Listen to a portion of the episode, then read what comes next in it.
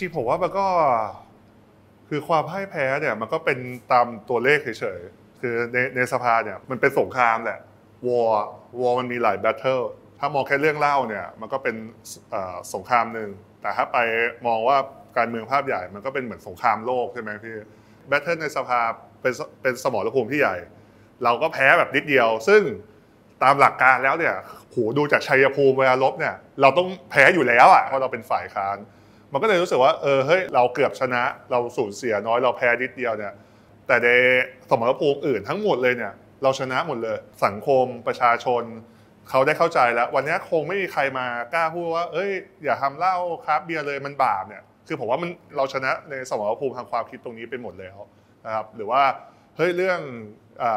ที่การรบครั้งนี้มัน inspireสมรภูมิอื่นๆก็คือการต่อสู้กับนายทุนว่าให้คนธรรมดามันก็มาทำการเมืองมาต่อสู้กับนายทุนที่มันแบบรวยเป็นหมื่นแสนล้านได้ คือผมว่าอันนี้มันก็สำคัญที่ที่มันส่งเสียงสัญญาณไปสู่สมรภูมิการต่อสู้ต่างๆ ของประชาชนอื่น ๆด้วย อันนี้ผมเลยรู้สึกว่าเราชนะนั่นแหละ ตอนนี้สงครามเนี่ยเราได้เปรียบแล้วแหละ แต่เราต้องยังไงสุดท้ายเราก็ต้องการการชนะในสมรภูมิที่เรียกว่าสภาอยู่ดี เพราะนี่มันคือเป็นการออฟฟิเชียลที่สุดละคือผมว่ามันเป็นความยิ่งใหญ่ ความมหัศจรรย์ของประชาธิปไตยมากเลยนะ จากคนคนหนึ่งที่ถูกแบบกดขี่ใช่ไหมครับโดยกฎหมายบ้าๆบอๆเนี่ยจนแบบรู้สึกว่าคนส่วนใหญ่ในประเทศนี้ก็ยอมไป แต่ผมก็กลายว่าผมไม่ยอมแบบไม่ยอมละทิ้งความฝันของผมอะแล้วผมก็เลยต่อสู้เป็นในระบบของเขาด้วยซ้ำใช่ไหมครับบอกว่าให้ให้มีสภาต้องมีอำนาจไปแก้ข้อหาอะผมทำตาม แล้วผมมาได้ไกลกว่านี้ผมว่าก็แค่นี้ผมก็ successful แบบ ในส่วนตัวแล้วแหละว่าเราเราก็คงอินสปายหลายคนที่เออพูดเรียกร้องต้องนานไม่มีใครฟังเขาเลย เราลองมาเป็นใช้เสียงของประชาชนที่เลือกเราแล้วเสียงเราใหญ่ขึ้นเนี่ยเข้ามาทำอันนี้แล้วก็ผมว่าอีกอันหนึ่งที่หลายคนไม่ค่อยพูดถึง แต่ผมก็อยากให้คนเชื่อนะ พอเรามาเป็นสสเนี่ยยิ่งช่วงหลังๆเนี่ยประชุมมันล่มบ่อย แต่คือผมก็รู้สึกว่าเฮ้ยประชาธิปไตยอะมัน มันควรจะ work นะครับแล้วก็จริงๆก็ขาดแค่สองเสียงแหละเพื่อจะพิสูจน์ว่าประชาครับประชาธิปไตยมัน work จริงๆ แต่คนก็พอเห็นเค้าโครงของมันแล้วแหละ คืออันนี้ผมว่าก็สำคัญในสงครามโลกครั้งนี้ของเราที่ต่อสู้เพื่อประชาธิปไตย ไม่ว่าคุณจะยากดีมีจนมีส่วนร่วม อันนี้ผมว่าสำคัญเออที่ผมอยากชนะแบบสงครามโลกนี้ครับ ในผลคะแนนที่ออกมาที่ว่าเขียนกันแค่สองเสียงนี้นะครับบ่งบอกอะไรในในสภานะอืม ประเด็นแรกเนี่ยก็คือพรรคการเมืองเนี่ยมันยังมีเจ้าของพรรคใช่ไหมครับ สสเนี่ยมันไม่ได้คือยึดโยงกับประชาชนในเขตมากพอ การยึดโยงกับประชาชนในเขตมากพอเนี่ยมันจะนำมาซึ่งอิสระในการโหวตใช่ไหมถ้าเราไปดูประเทศประชาธิปไตยแข็งแรงหรือพรรคคือต้องเรียกว่าพรรคการเมืองแข็งแรงแล้วกัน อย่างอเมริการีพับลิกันเนี่ยมัน โดนัลด์ทรัมป์เนี่ยไม่ใช่เจ้าของพรรครีพับลิกันใช่ไหมเออมันเป็น institute เป็นสถาบันจริงๆอะผมว่า indicator ของการเป็นประชาธิปไตยพรรคเนี่ยคือเราทะเลาะกันในพรรคบ่อยๆแต่คือเป็นสัญญาณที่ดีนะ ว่าเราไม่มีใครเป็นเจ้าของพรรคเนี่ยอันนี้คือผมว่าเป็นสัญญาณที่ดี อันนี้แหละเป็นข้อแรกที่ผมเห็นว่าการเมืองไทยต้องพัฒนาอีก แล้วก็ประชาชนเนี่ยก็ต้องพยายามผมว่าค่อยๆ เปลี่ยนแล้วแหละ การเลือกตั้งครั้งก่อนก็เปลี่ยนแล้วแหละว่า เราไม่เลือกคนที่จาก การที่เป็นนามสกุลไรมากเท่าไหร่ โดยเฉพาะในกรุงเทพใช่ครับผมว่าต่างจังหวัดหลายหลายที่ก็เห็นคะแนนของพรรคก้าวไกลแล้วก็พรรคอื่น ๆ ที่ไม่ให้แบบเป็นสสเขตแบบเฮดิชันอันนี้ผมว่าถ้าเปลี่ยนได้เนี่ยการผลักดันนโยบายอื่นเนี่ยสุดท้ายแนวคิดมันก็ต้องกลับไปถูกการเลือกตั้งว่าคุณอยากเป็นต่อไหมคุณก็ต้องแบบเพื่อประชาชนส่วนใหญ่ แต่ตอนนี้มันมีการกด remote control ได้อยู่เขาพูดกันตรงๆ ก็เลยผลออกมาเป็นอย่างนั้น ข้อพิสูจน์ที่2เนี่ยมันก็สืบเนื่องจากอันแรกว่า ทั้งต้นเนี่ยมีการกดรีโมทควบคุมสสกันได้ใช่ไหมพี่แต่ครั้งเนี้ยมันก็เป็นบทพิสูจน์ว่าถ้าคอนเทนต์คุณมันแบบคอนเทนต์ is king อะคือถ้าคอนเทนต์คุณดีจริง เนื้อหาคุณดีจริง คุณทำมารอบครอบคุณคุณ develop นโยบายหรือกฎหมายที่มันคุณ study ไม่ใช่แค่สิ่งที่คุณอยากทำแต่ความเป็นไปได้หรือ feasibility ทาง policy หรือ law making อะมันทำได้มันเข้าใกล้เคียงได้ ถามว่ากฎหมายของผมเนี่ยมีใครเสียประโยชน์บ้างอะ ในทุนใช่ไหมครับ ในทุนข้าราชการบางส่วนที่ขี้เกียจทำงานคือแต่ผมก็คิดมาแล้วไงว่าสุดท้ายผมโดนคนให้น้อยที่สุด เมื่อโดนคนน้อยที่สุดเนี่ยมันก็มีโอกาสมีความขัดแย้งแล้วมีข้ออ้างในการไม่โหวตให้ผมได้น้อยที่สุด อันนี้ก็คือเป็นส่วนที่ 2 ที่เป็นเคสสตัดดี้ของการทำ policy หรือว่าการผลักดันกฎหมายโดยฝ่ายค้านแล้วกัน เพราะว่าฝ่ายรัฐบาลนะมันก็ทำอะไรก็ได้ แต่จริงแล้วฝ่ายรัฐบาลก็ควรจะคิดเรื่องนี้เยอะๆ นะครับเวลาทำกฎหมายมันโดนคนทั้งประเทศอะเจ็ดสิบล้านคนนี่เรื่องใหญ่นะอันที่สามเนี่ยความที่ประชาชนเนี่ยรู้สึกว่าเขาส่งเสียงมา แล้วมันแบบมีส่วนร่วมจริง ๆ แล้วมันไปถึงในสภาจริง ๆ คือสสทุกคนเนี่ยเขารู้สึกว่าเออหลาย ๆ คนเนี่ยมาหาผมบอกว่าเหล้าชัยภูมิดีสุด ผมก็บอกเขาว่าพี่ผมไม่เชื่อหรอกพี่ไปเอาเหล้าอันนั้นมาให้ผมกินเขาเป็นสสเขตเขาก็ต้องไปที่โรงเหล้านั้นเขาก็ได้พบปะพูดคุยกับประชาชนเขาสุดท้าย คนเหล่านี้ผมก็เชื่ออยู่แล้วเหมือนผมอะที่เขามีข้อจำกัดทางกฎหมายต่างๆเนี่ยเขาก็เล่าให้ผู้แทนฟัง เออ พอเขาก็ได้เข้าใจจากคนอื่นที่แบบไม่ใช่พักตรงข้ามแบบผมเนี่ย มันก็ง่ายกว่าที่จะสเวเขาอันเนี้ยแล้วในทวิตเตอร์ในโซเชียลมีเดียเนี่ยมันก็มีการส่งเสียงที่ค่อนข้างเป็นน้ำหนึ่งใจเดียวกันอยู่แล้ว คือผมว่าเยอะมากนะครับ คือ คือมันเป็นปรากฏการณ์มากที่แบบมีอ่า เพื่อนๆสลิมร่วมประเทศเนี่ยที่เขาเห็นด้วยกับก้าวไกลในเรื่องนี้หรือว่าคนที่ไม่กินเหล้ายังเห็นด้วยเลยอย่างเงี้ยคือผมว่าอันนี้คือสุดยอดละที่ผมว่ามันเป็นเรื่องที่ทำให้เออการเปลี่ยนความคิดคน คือทางนักการเมืองควรจะมีหน้าที่ประมาณนี้หรือเปล่า คือไม่ใช่บอกว่าคนอื่นเร็วกว่าฉัน หรือฉันดีกว่าคนอื่นอะแต่คือคุณเชื่ออย่างเงี้ย แล้วคุณต้องเชื่อคุณต้องอธิบายให้คุณเชื่อตามผมให้ได้ คือผมว่าอันนี้คือหน้าที่ของนักการเมืองคือผมว่ามันต้องเปลี่ยนความคิดกันทุกคนแล้วครับ คือมุ่งหน้าไปอย่างเงี้ยแล้วคือคุณภาพคุณภาพการเมืองโดยรวมของประเทศมันจะดีขึ้นอะคุณภาพของนักการเมืองมันก็จะดีขึ้นคุณภาพของโหวตเตอร์ประชาชนในการตัดสินใจการเมืองก็จะดีขึ้นใช่ไหมการเมืองใหม่มันคือต้องอย่างนี้ที่มันเป็นแบบ quality politics ไม่ไม่ใช่แบบถ้าภาษาอังกฤษเขาจะเรียกว่า transactional politics หรือการเมืองต่างตอบแทนนะใช่ไหมมันก็ต้องก็ต้องดูไปยาวๆครับ คือผลคะแนนที่ออกมา มันถ้ามองเชิงบวกจากจำนวนสสฝ่าย ครับ ฝ่ายรัฐบาลนี้ถือว่าเป็นแง่ดีไหมครับโอ้โหดีมากดีมาก คือการทำให้วิปรัฐบาลไม่มีมติได้เนี่ยก็ก็สุดแล้วแหละ แต่คือก็ผมว่าทุกคนเนี่ยก็พอตอนหลังเนี่ยเขาก็รู้สึกว่าเขาโดนหลอกจากรัฐบาลเหมือนกันนะ พอผมไปอธิบายพอมีเวลา ตอนนั้นก็บอกว่าเสียเสียท่าอยู่ดีเหมือนมีซูเปอร์เวพอนมาใช่ไหมครับหลังเราก็แก้เกมไม่ทัน แต่คือส่วนใหญ่ก็เห็นด้วยไปทางเดียวกัน ถึงแม้ไม่โหวตเห็นด้วยกับผม ก็เห็นด้วยกับไอเดียผมอยู่ดีไง ผมถึงบอกแล้วว่าผมชนะทางความคิดไปแล้วนะครับผมก็อาจจะไม่มีตังค์ไปจ่ายผมอาจจะไม่มีคดีไปยัด ก็แค่นี้เองที่ผมไม่มีอาวุธนั้นถ้าผมมีบ้าง ผมก็ชนะไปนานแล้วนี่ครับ มันก็ง่ายเกินไปหรือเปล่าใช่ไหมเออแต่ผมไม่มีปืนไปรัฐประหารไม่มีไม่มีอำนาจที่จะสร้างความกลัว หรือไม่มีบุญคุณที่ต้องให้คุณมาตอบแทนคือผมว่าได้แค่นี้ก็ก็ดีแล้วครับ มันก็ต้องใช้ความกล้าหาญเยอะไงที่จะปรับเปลี่ยนค่านิยมในสภาของฝ่ายรัฐบาลให้เห็นด้วยกับฝ่ายค้าน เออผมว่ามันก็เป็นสิ่งที่ค่อยๆ ปรับกันละกันนะครับทีนี้เอ่อหลังจากนี้มันคงไม่จบแค่นี้ใช่ไหมครับตุลาการครับครับก็หลังจากโหวตเสร็จเนี่ยก็เรียกสรรพสามิตเข้ามาในกรรมาธิการเนอะเรียกมาเขาเรียกว่าพูดคุยกันว่าเฮ้ยสรุปแล้วคนอื่นก็ซักถามว่าลอจิกมันคืออะไรสุดท้ายคุณปลดไปอย่างเงี้ยสุดท้ายที่คุณปลดแล้วก็ไม่ปลดเนี่ยเพื่ออะไรที่เปลี่ยนกฎกระทรวงแก้เหมือนไม่ได้แก้เนี่ยแบบแก้แบบเกสโนวาอะไรกันผมเรียกอย่างเงี้ย เพื่ออะไรก็คือสุดท้ายก็ตอบไม่ได้ ตอบไม่ได้ ก็คนที่เป็นรัฐบาลเขาก็ไม่สนใจประชาชนหรอกก็คือจะเล่นการเมืองอย่างเดียวใช่ไหมครับว่าไม่ให้ผ่านเพราะว่าก็ก็ยอมรับตรงๆว่ามันก็เป็นผลงานของก้าวไกลของผม ที่ต่อไปว่าเออผมก็เอาไปโม้ได้ทั้งชีวิตนะครับ ไปอยู่บาร์ไหนก็คนจะมีรูปปั้นผมอยู่แล้วครับใช่ไหมครับคือถ้าผมทำได้อะจริงๆไอ้เรื่องเนี้ยก้าวไกลเป็นรัฐบาล 7 วันมันก็แก้ได้แล้วอะ เพราะจริงๆแล้วตอนนี้ก็ร่างกฎกระทรวงก้าวไกลไว้แล้วกฎกฎกระทรวงสุราก้าวหน้าของพรรคก้าวไกลไว้แล้ว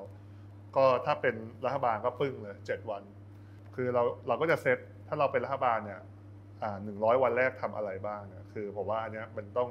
ต้องเป็นเชงที่ดีไซซีแล้วไวใช่ไหมครับซึ่งนี้เป็นปกติของการเมืองทั่วโลกถ้าเปลี่ยนขั้วรัฐบาลเนี่ย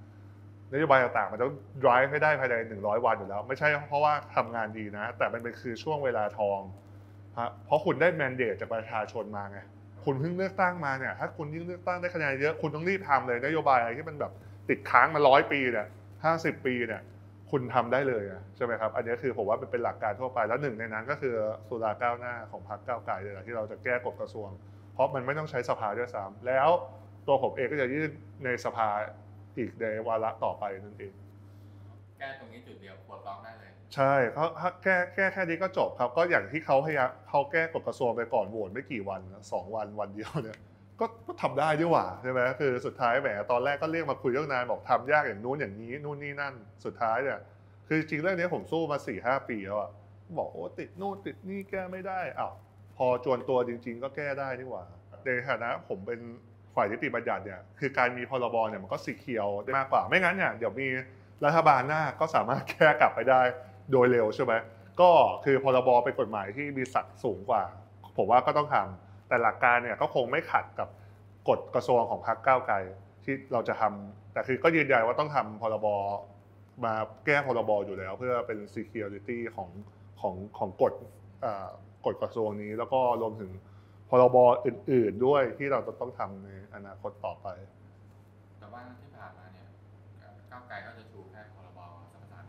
ใช่แล้วทำไมยังยังไม่ลุกไปที่เรื่องภาษีอะไรเงี้ยเพื่อภาษีหรืออะไรโฆษณาควบคุมเลยอะจริงๆแล้วเรื่องควบคุมเนี่ยเราเอ่อผมก็ทำงานเรื่องการควบคุมนะหมายความว่า มันเป็นครั้งแรกเลยที่แต่ก่อนอะมันจะมีเขาเรียกว่าสองฝั่งสายโปรเหล้ากับสายไม่เอาเหล้าแต่แบบ NGO คุณหมอต่างๆ นานาเนี่ยไม่เคยคุยกันได้เลย คือทั้งสองฝ่ายเนี่ยก็จะจัดงานของตัวเอง ไอ้คนไม่เอาเหล้าต่อต้านเหล้าก็จะบอกเหล้าไม่ดีไงนู่นนี่นั่น อันนี้ก็จะจัดว่าเฮ้ยต้องปลดล็อกไว้ไปปัญญาอ่อนชิบหายกฎหมายที่อะไรว่าห้ามเห็นห้ามโพสอ่าใช่ไหมแต่เราไม่เคยคุยกันเลย แต่ตอนผมเป็นผู้แทนผมจัดงานให้ทั้งสองฝ่ายมาคุยกันนะครับแล้วก็จริงๆแล้วเนี่ยผมทุกคนก็รู้แหละผมอยากได้อะไร แต่คือผมว่าตอนนี้มันมีเรื่องของพรบควบคุมเครื่องดื่มแอลกอฮอล์สามฉบับที่ยื่นโดยสามฝ่าย คือฝ่ายภาคประชาชนที่เป็น NGO แบบต่อต้านเหล้าเครือข่ายต่อต้านเหล้าแล้วกัน อันหนึงก็เป็นเครือข่ายผู้ประกอบการเป็นโปรเหล้าแล้วกัน คือก็ต้องไม่ได้โปรแบบไร้สาระอะนะก็มีข้อจำกัดอยู่ดีต้องคือแล้วก็อีกอันเป็นของรัฐบาล ซึ่งอันนี้คือผมว่าเพียงพอดีแล้ว ถ้าเป็นของรัฐบาลเนี่ยมันจะเข้ามาในช่องทางพิเศษ ที่มันจะทำให้สองฉบับนี้มาแล้วคือแน่นอนว่าผมก็ต้องเป็นไปเป็นกรรมธิการในการแก้ไขปรับแก้ แต่คือพรรคก้าวไกลเราเนี่ยเห็นว่าถ้าร่างใดมาจากประชาชนอยู่แล้วเนี่ยเราก็ไม่มีความจำเป็นต้องไปใช้อำนาจสสเราเพื่อจะไปแก้ ดังนั้นเนี่ยถ้าสองฝากมาคุยกันแล้วก็เนี่ยใช้สภาเป็นตัวแก้ไขปัญหาผมว่าอ,อันนี้แหละมันก็จะมีดุลยภาพบางอย่าง ที่มันจะแก้ไขกับป้องกันนะครับในการไม่รัดแน่นเกินไปหรือไม่ปล่อยหลวมเกินไป คือการควบคุมเนี่ยมันก็เป็นอีกเรื่องหนึ่งเลยนะครับที่มันถกเถียงกันได้ แต่เรื่องของพรบสุราก้าวหน้า เนี่ยมันเป็นเรื่องของความเท่าเทียมไงซึ่งมันไม่มีใครมาถกเถียงได้อยู่แล้วว่าความเท่าเทียมมันคืออะไร มันก็ความเท่าเทียมมันเป็นสัจจะของของโลกสมัยใหม่ไปแล้วใช่ไหมครับ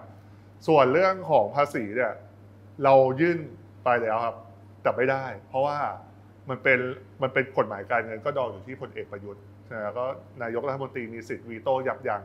ก็ก็การเงินเงินหมดแหละเอออะไรเกณฑ์ทหารก็การเงินการเงินหมดอย่างเงี้ยก็ ก็ไม่ได้ก็ก็เลยติดค้างอยู่ตรงนี้ด้วยข้อจำกัดของรัฐธรรมนูญ แล้วก็อ่าคนที่เป็นรัฐบาลแล้วกันนะก็คือแนวคิดทางการเมืองการที่เห็นก้าวไกลเป็นศัตรูปฏิปักษ์อย่างชัดเจนอย่างเงี้ยมันก็ทำงานด้วยกันไม่ได้ อยากทราบตอนกระบวนการทำงานนะฮะเอ่อของสุราก้าวหน้าเนี่ยเวลาไปคุยกับคนที่ที่ที่เห็นต่างคนรักสุขภาพกลุ่มหมอกลุ่มอะไรแบบนั้นนะนะฮะมีวิธีคุยยังไงให้ให้เขา เห็นด้วยว่าเหล้าไม่ใช่สิ่งชั่วร้าย คืออืมคือจริง ๆ แล้วเขาก็เขาก็เห็นด้วยโดยที่เราไม่ต้องคุยอยู่แล้วนะเพราะว่ามันเป็นหลักการพื้นฐานอย่างที่ผมพูดแหละว่าว่าความเท่าเทียมของคนตัวเล็กกับคนตัวใหญ่ที่จะเข้าถึงธุรกิจเนี่ย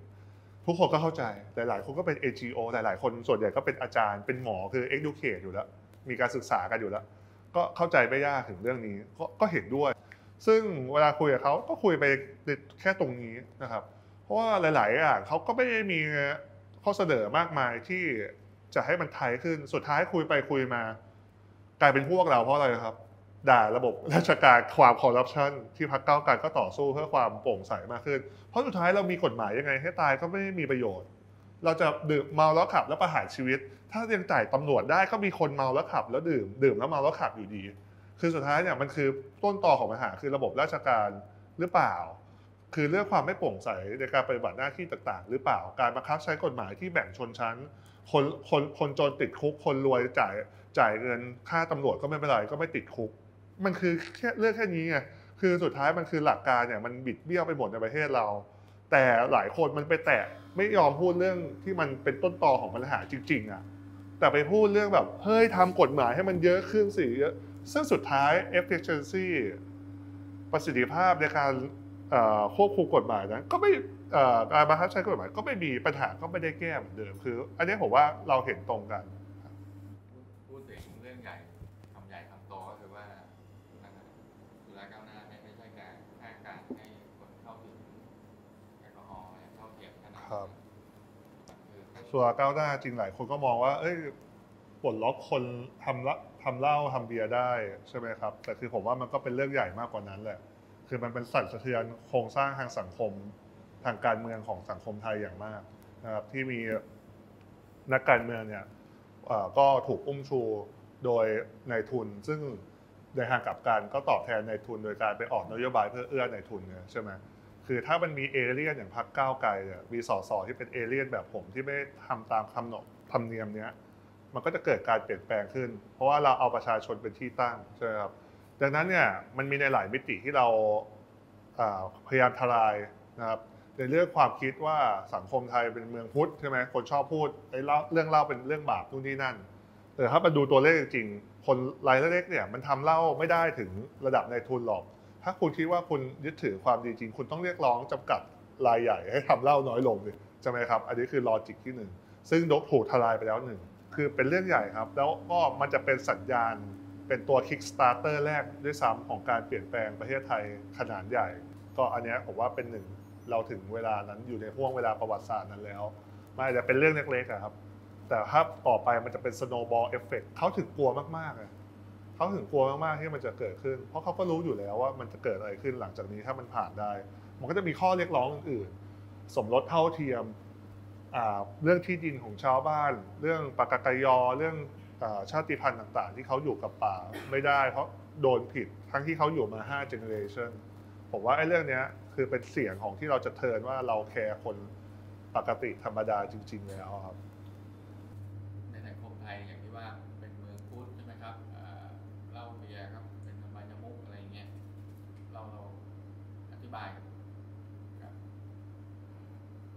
แน่นอนแน่นอนชาวไทยยังไงก็ เหล้าเบียร์ถามว่าเป็นอบายมุกไหมก็ใช่นะ เป็นเป็นบาปตามหลาย ๆ ศาสนาไหมก็ใช่ บางศาสนาก็ไม่ใช่ ก็อันนี้ผมว่าแล้วแต่ก็ respect ความเชื่อของทุกคนแล้วกันนะครับ ก็ respect เอ่อเคารพความคิดเห็นความเชื่อของทุกคนอยู่แล้วแต่หากว่าสุดท้ายเนี่ยถ้าเราผู้คนเคารพความเชื่อของซึ่งกันและกันเนี่ยเราก็ต้องเคารพความเป็นปัจเจกของแต่ละคนที่เราต้องเชื่อว่าเขาคิดได้เองอะใช่ไหมว่าเขาจะคอนซูมหรือไม่คอนซูมหรืออะไร ต่างๆนานาเนี่ยผมว่าอันนี้คือเป็นหลักใหญ่ใจความที่ในโลกสมัยใหม่ มันได้รับการพิสูจน์แล้วว่าทุกคนเนี่ยก็ควรจะได้รับการเคารพในสิทธิส่วนบุคคลตรงนั้น แล้วถ้ามองว่าอย่างนี้ผมไม่เถียงหรอกครับ คือก็เป็นปกติของประชาธิปไตย ถ้าคุณต่อต้านเหล้ามากๆ ไม่อยากให้มีเหล้าเลย ก็มาลงสอสอแบบผมก็ได้ใช่ไหมแล้วก็บอกเสนอพรบสุราไม่มีก็ได้ แล้วก็ไม่มีสุราในประเทศไทยเลย ก็สุดท้ายผมผมไม่คนตัดสินเองอยู่แล้ว มันก็คือสภา มันก็คือทุกคนที่ใช้อำนาจผ่านสสของตัวเอง เท่านั้นเอง คือผมก็เลยคิดว่ามันมันก็เป็นความคิดที่ผมเคารพนะ แต่คือผมก็คิดอย่างนี้ไงก็ช่วยเคารพผมด้วยก็เท่านั้นเอง แล้วก็เราก็มีคนกลไกในการเอ่อ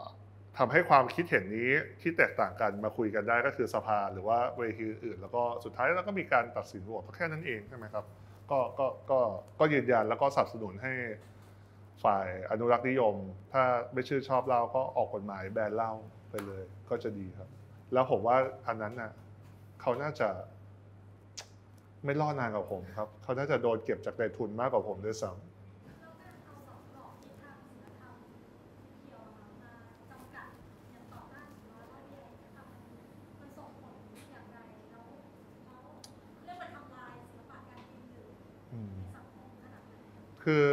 การนำศิลธรรมเนี่ยมามามาใช้กับเรื่องเหล้าเบียร์เนี่ยส่งผลเสียอย่างยิ่งอย่างมากมากแบบร้อยเท่าเลยนะกับตัวศาสนาเอง กับตัวความสงสัยกับ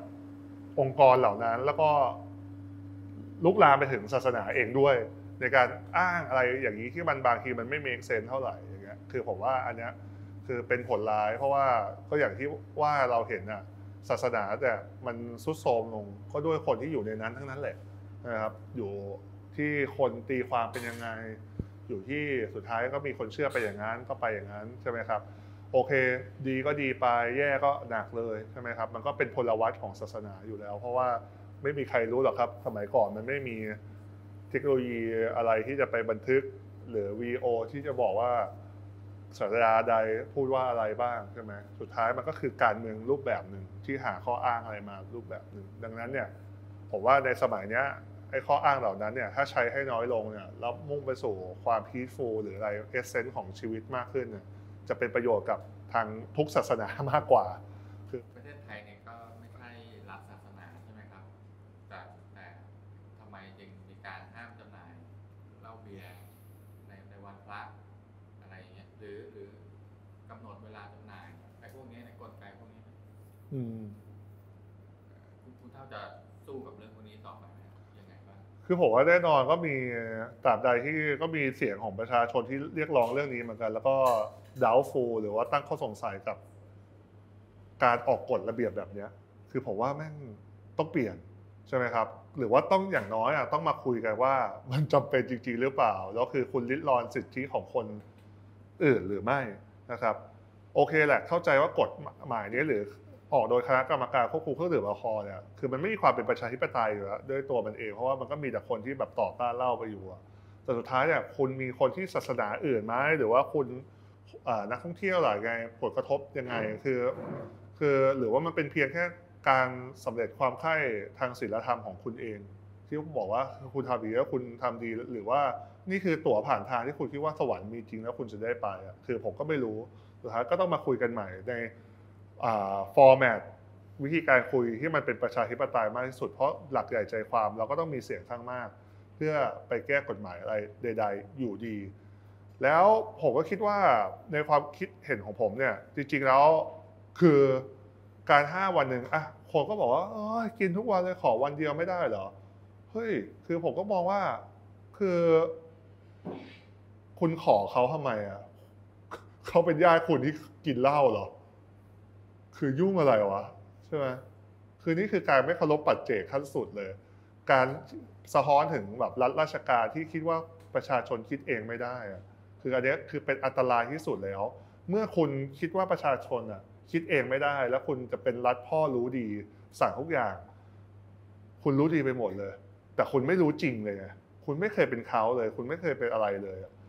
อย่างเงี้ยคือผมว่าอันนี้อันตรายและอันนี้คือจริงๆเป็นรากฐานของเมล็ดพันธุ์ที่บั่นทอน ประชาธิปไตย เพราะถ้าคุณไม่เชื่อในคนอื่นแล้วอะว่าทุกคนอะมีความคิดแบบคุณอะคุณก็จะสามารถรัฐประหารได้ คุณจะสามารถบอกว่าคุณโง่ไง คุณจนไง คุณต้องเจ็บต่อไปไง อันตรายมาก อันตรายมาก เป็นเมล็ดพันธุ์ที่อยู่เบื้องหลังนี้ แนวคิดนี้คือผมเลยว่า ถ้าเปลี่ยนได้ก็ควรจะคุยกัน แล้วถ้าคุยกันมาคนส่วนใหญ่ได้ก็ต้องเปลี่ยนนะครับ แล้วก็ คือมันไม่มี logic อะไรที่คนเข้าใจได้อยู่แล้วใช่ว่าว่ามันจะเป็นอย่างนั้นได้ คุณรับผิดชอบแทนบาร์ผมได้ไหมล่ะ คุณจ่ายค่าเช่าแทนบาร์ผมได้ไหมล่ะ วันพระใหญ่ห้าหกวันอะคุณคุณคุณเอาผมไปแบบยี่สิบเปอร์เซ็นต์ของเดือนหนึ่งอะ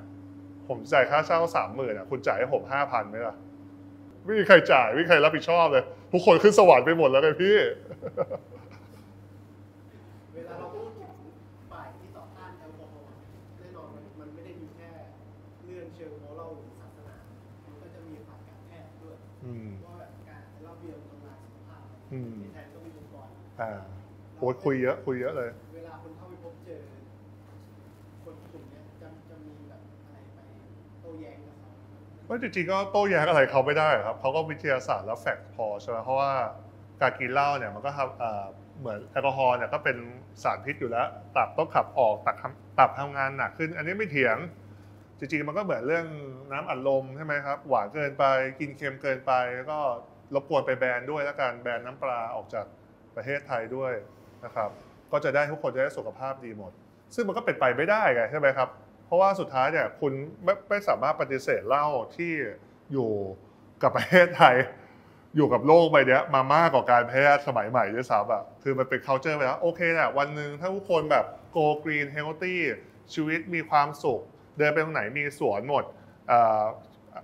ผู้ว่าชัดชาติเป็นผู้ว่าอยู่อีกพันปีกรุงเทพกรีนหมดแล้วเนี่ยแล้วทุกคนไม่มีความเครียด ไม่ต้องกินเหล้าไม่อยากหาความสนุกแล้ว หรือทุกคนแบบเป็นพระหมดแล้ว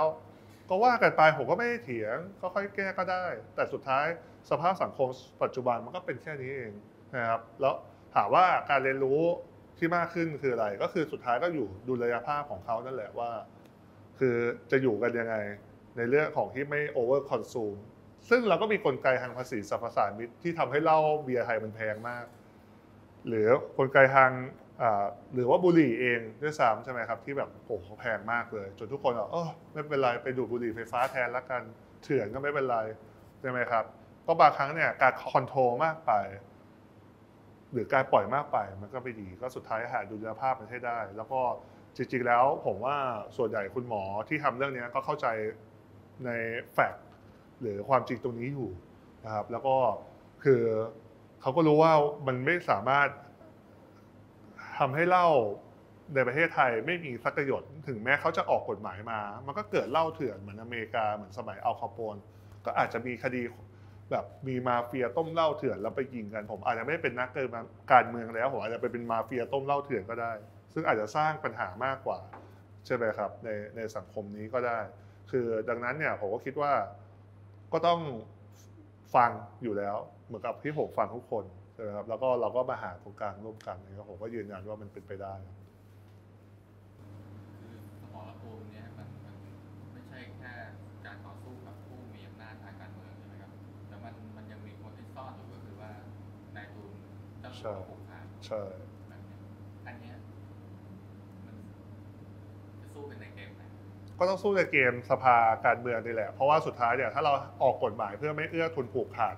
ผมไม่มีหน้าที่ที่ทำให้เขาจนลงอยู่แล้วครับ แล้วผมก็ไม่อยากให้ใครจนลง แล้วผมก็ไม่เกลียดเจ้าสัวหรือคนรวยด้วยซ้ำแต่การรวยที่ไม่มี competitive หรือไม่เปิดโอกาสให้คนอื่นได้สู้เลยเนี่ยคุณภูมิใจเหรอที่คุณเป็นคนรวยอะใช่ครับ แล้วคุณเองเนี่ยพอมีอำนาจเงิน พอมีสถานะทางสังคมคุณให้อะไรกับสู่สังคมบ้างนอกจากการบริจาคแล้วเป็นนักบุญ หรือว่าคุณใช้อำนาจเงินในการที่คุณจะทำธุรกิจแบบ ไม่มีมโนธรรมยังไงก็ได้เหรอ คุณจะควบรวมกับบริษัทอะไรก็ได้ แล้วคุณจะหา profit เท่าไหร่ก็ได้ แล้วคุณไม่แคร์คนทั่วไปเลย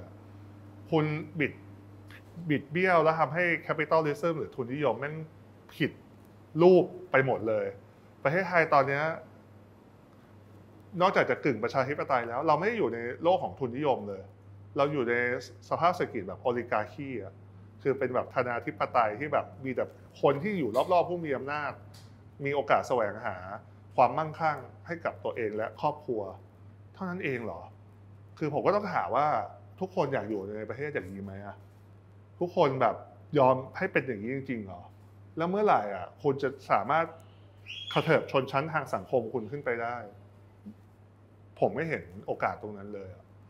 นับตั้งแต่วันที่ผมโดนจับ ผมก็เลยมาทำนี้เพราะผมอยากเปิดโอกาสให้ตัวผมเองแล้วก็ทุกคน คือทุนใหญ่ก็มีความกลัวว่า ถ้าเปิดแบบนี้เดี๋ยวรายเล็กรายน้อยจะมาแชร์ส่วนแบ่งการตลาดแบ่งก้อนเค้กอะไรอย่างนี้มันมันเป็นจริงมากน้อยแค่ไหนครับมันคือความกลัวของผู้มีอ่าอำนาจ 0.1%ของประเทศที่คุมอำนาจประเทศนี้อยู่อะเขาคิดว่าถ้าปล่อยให้ผมทำอย่างนี้ได้เนี่ยเขาเสียเครดิตไงใช่ไหมเขาเสียความน่าเชื่อถือที่บอกว่าไม่ต้องห่วงฉันแฮนเดิลประเทศนี้ได้ มีอะไรบอกฉัน ฉันทำได้หมด แต่ดีมีเท่าวิภพมา เป็นใครก็ไม่รู้อะ ไม่ได้จบนอกด้วยอะ บ้านก็ไม่ได้มีตังอะไรอะ แต่มันมาแบบเขย่าระบบเนี้ยได้อะ แล้วคนอื่นมันจะมาเขย่าระบบนี้ไม่ได้เหรอ ใช่ไหมครับ อันนี้คือคือมันจะเป็นสัญญาณของการสร้างอ่า instability หรือความไม่มั่นคง ในระบบที่ฝ่ายอนุรักษ์นิยมคุ้นเคย ซึ่งเขาไม่อยากเปลี่ยนสิ่งนี้อยู่แล้วเพราะเขาอยู่ด้วยอย่างนี้เขาดีกว่าใช่ไหมครับ อันนี้ก็คือผมเลยบอกว่า พูดได้ไม่เต็มปาก ก็ลองพิจารณากันดู ไม่มีข้อพิสูจน์ แต่ก็สมเหตุสมผลทุกอย่างอยู่แล้วใช่ไหมครับแต่ที่ที่สุดได้แน่ๆคือกลุ่มทหารกลุ่มอำนาจนิยมเนี่ยออโต a เรียนเนี่ยเขากลัว เพราะผมเหมือนดิสเครดิตเขา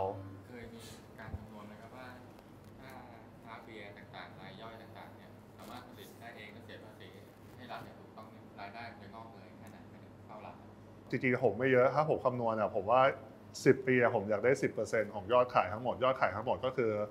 อ่ารวมเหล้ารวมเบียร์แล้วพี่ก็คือ4แสนล้าน ก็ 10%ก็ 4 0,000 ล้านใช่ไหมถ้าเรามองในมุมของการจ้างงานหรือ entrepreneurship หรือการเป็นเจ้าของกิจการของคนรุ่นใหม่หรือใครก็ตามเนี่ยซึ่งเกิดธุรกิจของตัวเองเนี่ยผมว่าอันนี้มีตัวเลขที่สำคัญ ถ้าเทียบเคียงกับ ทางอเมริกาเนี่ยที่ 10%ใน 10 ปีเขามี craft beer booming ด้วยนะครับ ก็เนี่ยหกอ่าเจ็ดสิบเปอร์เซ็นต์ของคนที่ทำงานใน brewing industry หรือว่าคนที่ทำเหล้าทำเบียร์เนี่ยคืออยู่ที่ไมโครบรูวี่หมดแต่ทำเบียร์แค่สิบเปอร์เซ็นต์ไม่ถึงสิบเปอร์เซ็นต์ด้วยเจ็ดแปดเจ็ดเปอร์เซ็นต์แต่มูลค่าของเบียร์มันแพงกว่าไงคือมันทำน้อยได้มากใช่ไหมครับแล้วจ้างงานเยอะกว่า อันนี้ผมว่าสำคัญนะครับ แล้วก็ มันไม่ใช่แค่มูลค่าของเบียร์แต่มันคือตัวคูณอื่น ๆ ด้วยที่จะให้กับชุมชนที่เขาอยู่อย่างเกิดการทัวริซึมขึ้นมา เกิดการคืนย่านเก่าเกิดการที่ราคาที่ดีราคาค่าเช่าตรงนั้นมันสูงขึ้น มีธุรกิจรอบๆขึ้นร้านอาหารอื่น เกิดรอบๆขึ้นอันนี้คือผมว่า เรามองแค่การคนทำเบียร์ไม่ได้ เราต้องมอง supply chain ทั้งหมดคนทำวัตถุดิบปลูกวัตถุดิบเกษตรกร ไปจนถึง คนส่งส่งเหล้าเบียร์ใช่ไหมครับไปจนถึงพนักงานบาร์ใช่ไหมมันมันมันมันมี chain ของมันที่เราจะมีตัวคูณไปอีกเยอะ ตรงนี้ผมว่าอันนี้คือสำคัญมูลค่าผมว่าถ้าโดยรวมมันก็แสนล้านอยู่แล้วนะครับ ภาพอนาคตนะครับว่าถ้า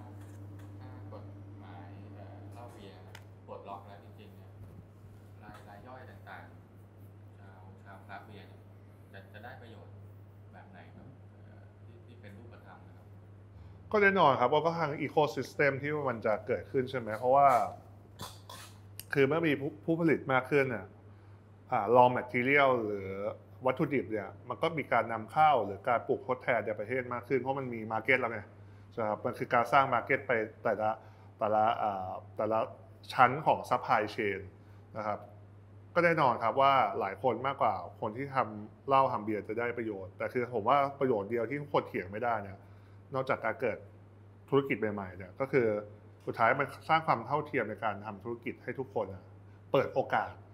ผมไม่รับประกันเลย แล้วผมเชื่อว่าจริงๆแล้วจะมีหลายคนที่ทำแล้วเจ๊งเยอะมากอยู่แล้ว เพราะธุรกิจเนี้ยไม่ง่ายด้วยข้อจำกัดอื่นหนึ่งสองคือไม่ง่ายด้วยฝีมือ มันเป็นงานไม่ใช่แบบคุณสร้างโมพลาสติกมาแล้วคุณปั๊มแล้วมันเหมือนเดิมทุกอย่าง มันมันใช้ care มันเป็นงาน craft อะครับ คือก็เลยรู้สึกว่าต้องยอมรับว่าจะมีคนเจ๊งเยอะมาก แต่ด้วยด้วยตรงนั้นแหละ ตอนแรกมันก็จะชุลมุนเหมือนกระท่อมเหมือนกัญชาเหมือนอะไรทุกอย่างเนี่ยมันก็ธรรมดานะครับ แล้วก็แต่ก็เชื่อว่าสักสามปีเนี่ยเราก็จะเห็นผู้เล่นที่สามารถไประดับโลกได้ ที่สามารถมีเบียร์หรือ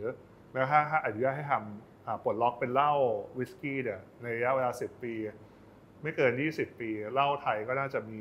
เป็นฟุตพิ้น อยู่ในระดับวิสกี้ที่สู้กับญี่ปุ่นหรือว่าสกอตแลนด์ได้เลย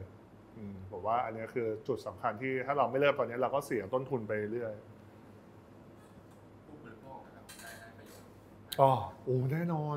คือผมว่าผู้บริโภคเนี่ยก็ได้จะได้เรื่องของมีตัวเลือกที่เยอะขึ้นใช่ไหมครับ ความหลากหลายที่มากขึ้น แล้วการแข่งขันในเชิงของความหลากหลาย แล้วก็มีการแข่งขันทางราคาที่สูงขึ้น ด้วยทฤษฎีนี้ราคาก็ต้อง ต่ำลงในในเรื่องของคราฟต์เบียร์นะถ้าเบียร์โรงใหญ่อะมันคงไม่ไม่ไม่ต่ำลงเท่าไหร่นะครับ เพราะว่าคนเราก็ใช้เยอะกว่าโรงใหญ่อยู่แล้ว ผมเคยไปโรงเบียร์ใหญ่นะทำเบียร์ 2,200 ล้านลิตรต่อปี มีคนกดเครื่องอยู่กะละหกคนอะ automation หมดแล้วอะเออ แต่ถ้าผมทำโรงเบียร์พันห้าร้อยลิตรเนี่ยผมอาจจะต้องใช้ทั้งหกคน ถ้าอีก shift หนึ่งผมก็ต้องใช้อีกหกคนเป็นขั้นต่ำใช่ไหมครับ แล้วหกคนเนี้ย ไม่ได้เป็น brewer เดียวคุณแบบระหว่างคุณรอเบียร์ต้มคุณต้องมาขายเป็นเซลล์ด้วยอะไรหรือเปล่าอย่างเงี้ยนะคือผมว่าอันเนี้ยมัน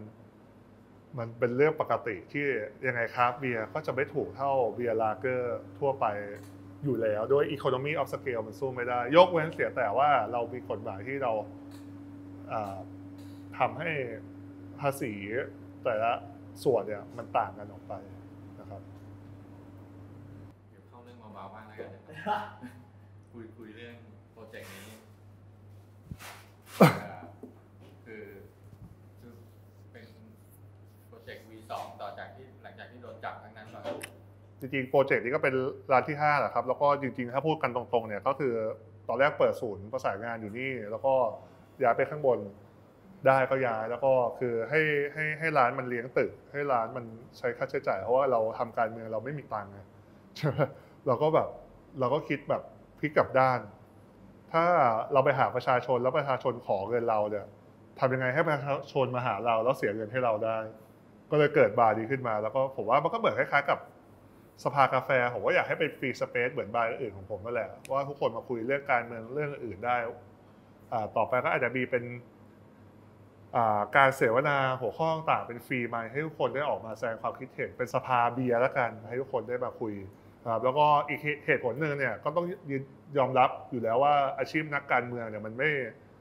มั่นคงอย่างยิ่ง คือไม่ใช่ผมคนเดียวมันก็มีทีมผมด้วยใช่ไหมผู้ช่วยต่างๆ ก็หวังว่าถ้าเกิดอะไรขึ้นเนี่ยอันนี้ก็อาจจะเป็นแหล่งที่ทุกคนได้ได้มาทำงานอะไรกันอยู่ ยังยังมีเป็นช่วงเวลาหน่วงเหนี่ยวที่จะไปหาอะไรอย่างอื่นทำถ้าเกิดว่าไม่ได้รับเลือกเลยแต่บาร์นี้ผมว่าสำคัญมากแล้วผมแบบมองไกลแล้วผมว่ามันต้องจริงจังนะครับคือว่า เราพยายามจะทำเป็นนอกจากคราฟเบียร์แล้วคือสุราพื้นบ้านสุราชุมชนต่างๆอย่างเช่นแบบสุรากันหรือว่าเรียกว่าเหล้าขาวหรือว่าสาโทต่างๆเนี่ยที่ทำจากข้าวเนี่ยคือเราก็อยากยกระดับให้เข้าสู่เป็นสินค้าพรีเมียม เราก็หวังว่าบาร์เนี้ยจะเป็นที่ที่คนได้มาลองรู้จักสุราพื้นบ้านไทย หรือว่าสาโทไทยต่างๆ แล้ววันหนึ่งก็คิดว่าจะอยากจะทำ เหมือนบริษัทที่ต่อยอดแล้วพาพวกเขาส่งออกไปต่างประเทศไปยังร้านอาหารไทยที่มีกว่า 30,000 แห่งทั่วโลกให้ได้ เพราะว่าตรงเนี้ยผมว่าเป็นสิ่งที่เราทำได้แล้วก็ควิกวินแล้วจะเป็นบทพิสูจน์หนึ่งที่ทำให้ยกระดับชีวิตความเป็นอยู่ของประชาชน แม้ไม่เปลี่ยนกฎหมายก็ช่าง แต่เขาทำน้อยแล้วเขาได้มากขึ้น นับจากวันที่เป็นหนุ่มนิหนุ่มนิติศาสตร์ที่โดนจับต้มเบียร์เนี่ยเอาเอานี่แหละพี่ผมอยากพูด ก็ตอนนี้ก็จริงๆก็มีเบียร์ของตัวเองอยู่ครับ แล้วก็ไปทำเป็นเบียร์แบ็ก IPA เป็นเบียร์ดำก็ไปทำที่ประเทศเวียดนามอยู่ แล้วก็ส่งกลับเข้ามาก็ด้วยสภาพการของในไทยนะ แต่ทุกคนอย่ามากินเลยครับ เบียร์เบียร์ห่วย เบียร์ไม่ดี อันนี้ไม่ใช่การโฆษณาครับเพราะผมด่าเบียร์ตัวเองอยู่ ถ้าคิดว่าเป็นก็เชิญกรมควบคุมโรคมาฟ้องผมได้เลยครับ เราไปสู้กันในศาลอยากลองของเหมือนกัน เพียปะจจำเลยที่สองเป็น WAY Magazineคุณเท่านี่ดื่มรู้จักดื่มเหล้าดื่มเบียร์ตั้งแต่อายุเท่าไหร่สิบหกครับประมาณมห้าประมาณก็มสี่มห้าเลยแต่กินครั้งแรกก็กินตอนห้าขวบเลยมั้งแบบเป็นไงก็กินของพ่ออย่างแบเงี้บยที่หลวงพ่อเอออะไรอย่างเงี้ยป่ะโหดป่ะแบบกินอะไรอยู่เลยก็ผมชอบเบียร์จริงๆนะผมก็กินเบียร์ ผมว่าหลาย ๆ คนก็ชอบเบียร์ผมว่ามันก็อธิบายยากผมว่าเบียร์ก็เป็นเครื่องดื่มที่ทำให้ผมรู้จักใครหลายคนเยอะขึ้น แล้วก็ยิ่งคราฟเบียร์เนี่ยมันก็มีความหลากหลายมาก มันเหมือนการเดินทางไปทั่วโลกอะแหละครับ ที่เราไปที่ใหม่ ๆ เรื่อย ๆ ฟังเพลงใหม่ ๆ ใช่ไหมดูหนังใหม่ ๆ เพราะมันก็มีหนังใหม่ ๆ มีเบียร์ใหม่ ๆ ออกมาเรื่อย ๆ คือดูไม่หมดหรอก คือผมเลยรู้สึกว่าผมอะได้ experience ได้ประสบการณ์อะไรเยอะมาก จากความนอกลู่นอกทางของผมนั่นแหละ ถ้าจะพูดในภาษาผู้ใหญ่คอนเซอร์เวทีฟแต่ไอ้พวกการนอกลู่นอกทาง หรือข้างเคียงพวกนี้มันก็สอนให้ผมเป็นคนที่แข็งแกร่งขึ้น ผมจะคิดเสมอพี่ว่า คนเราเนี่ยความผิดพลาดเนี่ยมันมีสองทางนะ เมื่อเราทำอะไร make mistake อะมันมีสองทางเสมอ ทางแรกเนี่ย ถ้าเราไปทางนั้นถ้าเราก้าวข้ามความผิดพลาดไม่ได้ มันคือความล้มเหลว แต่ถ้าเรากล้าไปได้เนี่ยมันคือบทเรียน คือแล้วบทเรียนเนี้ยมันคือสำคัญมากนะครับที่ผมล้มเหลวผมเฟลแต่ผมก็ก้าวข้ามมันมาได้เรื่อยๆก็แนะนำเยาวชนเด็กทุกคนล้มเหลวเยอะๆ เพราะเมื่อคุณยังเด็กคุณล้มเหลวได้ ถ้าคุณตอนโตคุณล้มเหลวแล้วคุณไม่มีภูมิคุ้มกันอะไรเลย อันนั้นลำบาก แล้วก็ฝากถึงพ่อแม่ด้วยว่าปล่อยปล่อยลูกเถอะครับ บางทีมันก็ เป็นตามสภาพนะบางทีเราก็อยู่กับเขาไม่ได้ตลอดเวลา